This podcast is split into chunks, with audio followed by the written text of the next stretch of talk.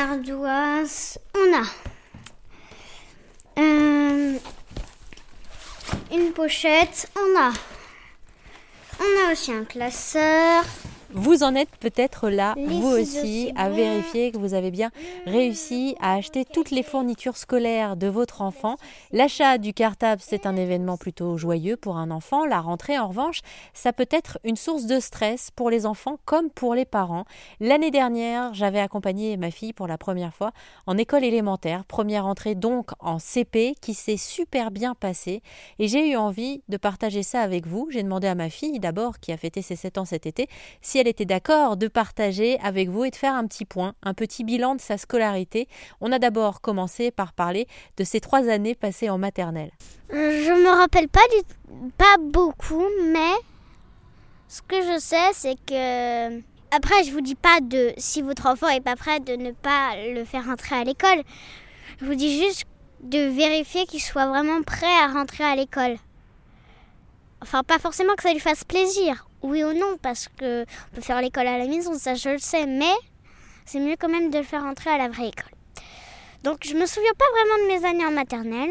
Alors c'est marrant que tu te souviennes pas parce que pour nous les parents, c'était Enfin, c'est généralement une sacrée aventure quand on accompagne notre enfant pour la première fois, on se fait tout un monde et là maintenant que je t'écoute me parler, je me dis ah bah je me suis tracassée tout ça pour ça qu'elle s'en souvienne même pas.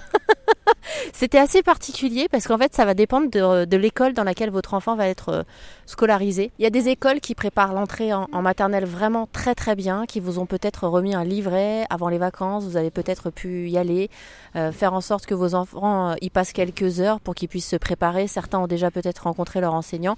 Nous, c'était pas le cas. Ah, c'est-à-dire que vraiment, on avait fait une visite express de l'école et ça m'avait demandé à l'époque de t'accompagner et de te laisser avec quelqu'un que je ne connaissais pas du tout, avec qui j'ai très peu parlé ce jour-là. En l'occurrence, c'était un instituteur.